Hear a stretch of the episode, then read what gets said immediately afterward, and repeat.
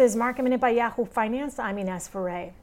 The NASDAQ outperformed the major averages with pharmaceuticals and biotech and big tech shares jumping in part because the apparent lack of blue wave, which is helping these stocks go higher. A divided government means lower risk of regulations in those industries. Some of the Dow winners in the last couple of days today were lagging. The 10 year T note yield was lower. The VIX was also lower today. Sports betting stocks were in the green. Penn National Gaming and DraftKings were higher today after three states voted on legalizing sports betting.